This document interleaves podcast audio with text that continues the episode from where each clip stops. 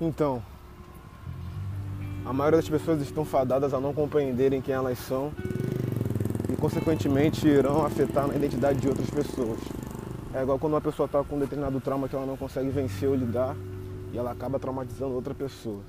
São feridas que são difíceis de serem curadas, mas não são impossíveis. Por isso que as pessoas recomendam umas às outras a irem para a terapia. Né?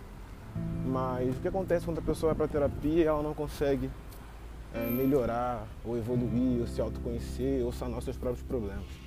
Ela vai fazer com que outras pessoas tenham mais problemas.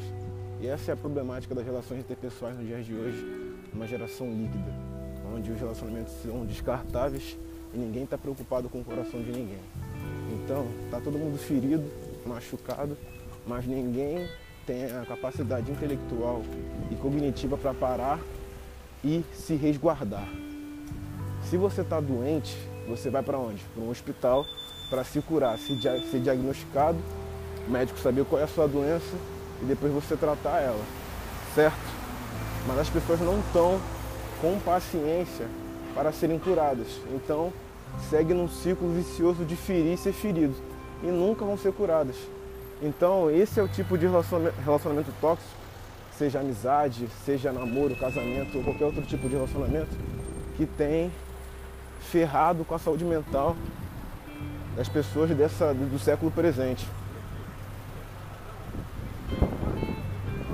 E para isso deve-se haver um pouco de maturidade para se guardar.